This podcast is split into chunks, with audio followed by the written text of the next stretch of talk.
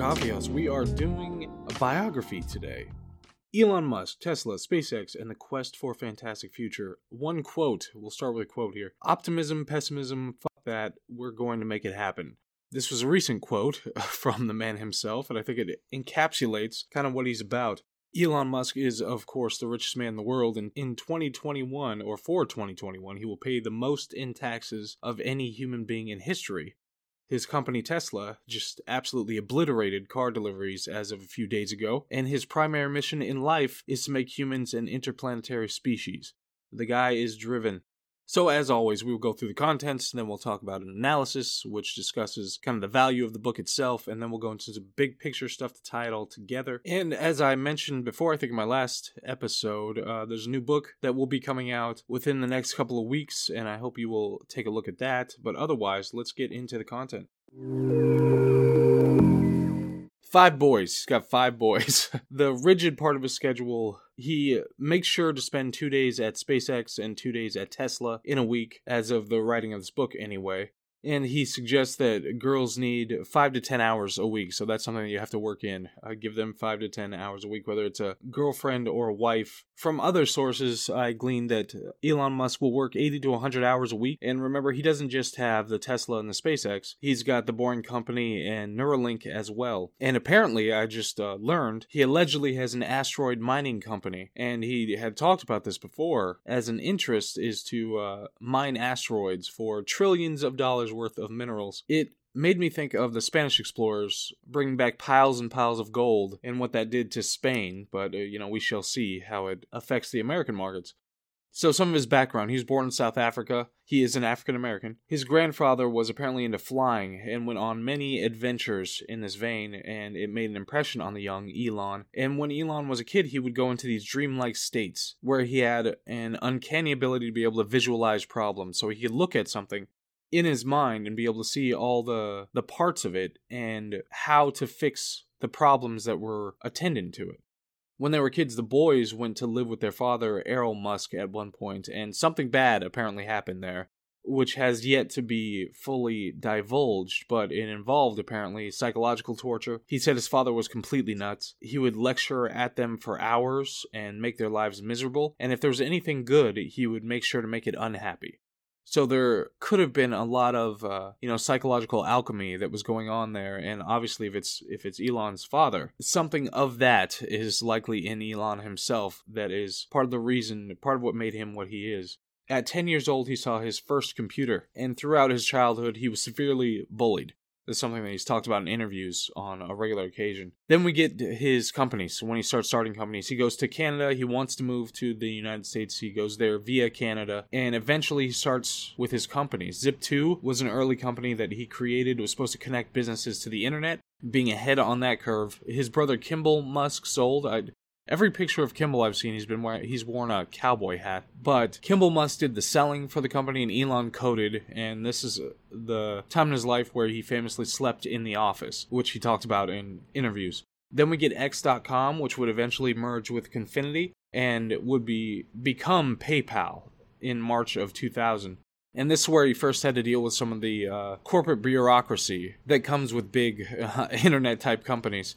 So there's a, a coup launched against him, and they replaced Musk with Peter Thiel. But Musk bought more shares of the company, and eventually it sold to eBay. PayPal sold to eBay for 1.5 billion. When Zip2 was sold, he made you know a little bit of money he got to live off of. But when PayPal was sold, that's when he really had money to be able to try to do something. So around this time, he went to Russia to buy rockets, and apparently they didn't take him very seriously. And he founded SpaceX around June of 2002 one of the big developments uh, that would impact his companies around this time was the realization that lithium ion batteries were far superior to lead acid batteries.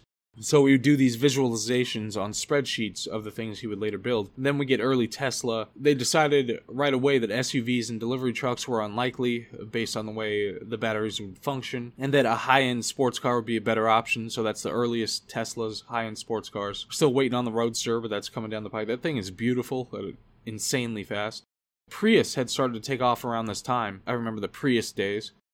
But they realized the average income for EV owners was around 200,000 per year, so that impacted how they were going to design the Tesla. But it was actually uh, Eberhard who had Tesla and had come up with the name uh, while with on a trip with his wife at Disney. He came up with the idea of the name of Tesla Motors, and it was January 2004 where when he was seeking venture capital and developed the idea to try to pitch Musk. So Musk gave over 6.5 million dollars and became the largest shareholder, and they planned on delivering the Roadster 2006 to 2007. They tried to go to Detroit around this time, but the bureaucracy was apparently crazy. And this is an extremely important lesson. whatever the honeyed phrases of bureaucrats, politicians, whatever they want to use, reality will eventually smack them right in the face. It would have been a huge boon for Detroit to have Tesla, especially as of today. But those kinds of things matter. When you have a bureaucracy that acts very slowly or arbitrarily, then you're going to push out things that are going to be beneficial to your community. So the approach here was uh, to fail fast. This is one thing that was discussed in the book. You fail fast and then try something new. And that's what they tried to do at Tesla. They had to completely restart the transmission from scratch in January of 2008. This was after they had said that they wanted to deliver a Roadster in 2006 2007 and they they hired this uh, guy to do an efficiency check on the development of this car and they determined that they would have to price the car around $170,000. You know, a lot of speed bumps on the way to delivering the early Teslas. And as a result of this, I believe, uh, you know, when they did this efficiency check, they demoted Eberhard for mismanagement, and then they kind of instituted uh, new methods for designing and producing these cars part of that method was uh, how Musk was, and this was an important part of the book. Like there was this one instance where this employee skipped a day of work to go to the to the birth of their child. You know, obviously a significant milestone in anybody's life, but he received a hostile email from Musk as a result of that. And if you were in a meeting and you said the standard way of doing something, then you'd get kicked out of the meeting. This chapter was titled Pain, Suffering, and Survival, and it has a lot of the headaches swirling uh, his personal life and his companies at the time. He did get to re- meet Robert Downey Jr., though, uh, around this period, and I remember I just watched, rewatched the first Iron Man movie, and they had, was it in the first? It was one of the Iron Man movies. They had a cameo from Elon Musk, but the Ro- Robert Downey Jr. met Elon Musk and based a lot of the character of Tony Stark on who Elon Musk was and a Tesla Roadster was actually placed in one of the Iron Man movies. But he he's becoming more of a public figure at this time, and that doesn't just have the positives of getting to meet Robert Downey Jr. It has some of the drawbacks, uh, such as his wife at the time, Justine Musk, started blogging about celebrities and and Musk the concern about the companies. You know, there was a second rocket failure at SpaceX, and almost nothing had been accomplished at Tesla yet. They had triplets, and Justine had postpartum depression after the triplets and they would have these spats, such as uh, Justine got annoyed that she was just seen as Musk's wife. She wanted to be recognized in her own right, and she demanded that she be introduced to people as a published novelist. So, in response to this, Elon Musk introduced her by saying, Justine wants me to tell you she has published novels. So, this wasn't healthy either way. this wasn't a good way for either one of them to be behaving in this marriage.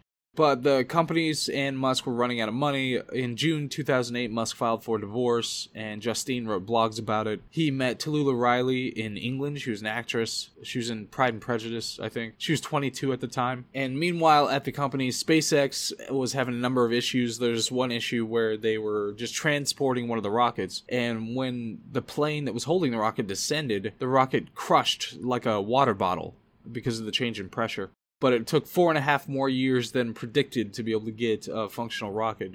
So the money problems continued. They were spending four million per month at Tesla. He ended up having to borrow money from friends in late 2008. It'd be great to have friends like that. He could borrow that kind of money to keep Tesla running. They got to work on this NASA award for a contract for the ISS resupply that was vital. In December of 2008, they were almost bankrupt at SpaceX. But apparently, Musk gets hyper rational under pressure and more of his method when he's running these companies is that he interviews almost every single employee at SpaceX and he would present them with a riddle. The riddle is where in the world can you walk one mile north, one mile east, then one mile south, and end up where you started? And uh, just to give you the answer, the North Pole. So if ever you're interviewing for Tesla, now you can answer that riddle. I'm sure he's changed it now because now it's all over the internet.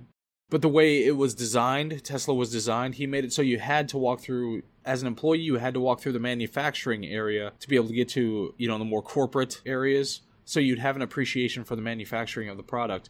And they did 90% in house manufacturing. There were multiple instances where they demonstrate that you can do it better if you do it yourself. There was one employee named Davis who worked 16 hour days. Musk actually called Stanford and asked if there were any grad students who worked hard and didn't have families. And he got this guy, Davis.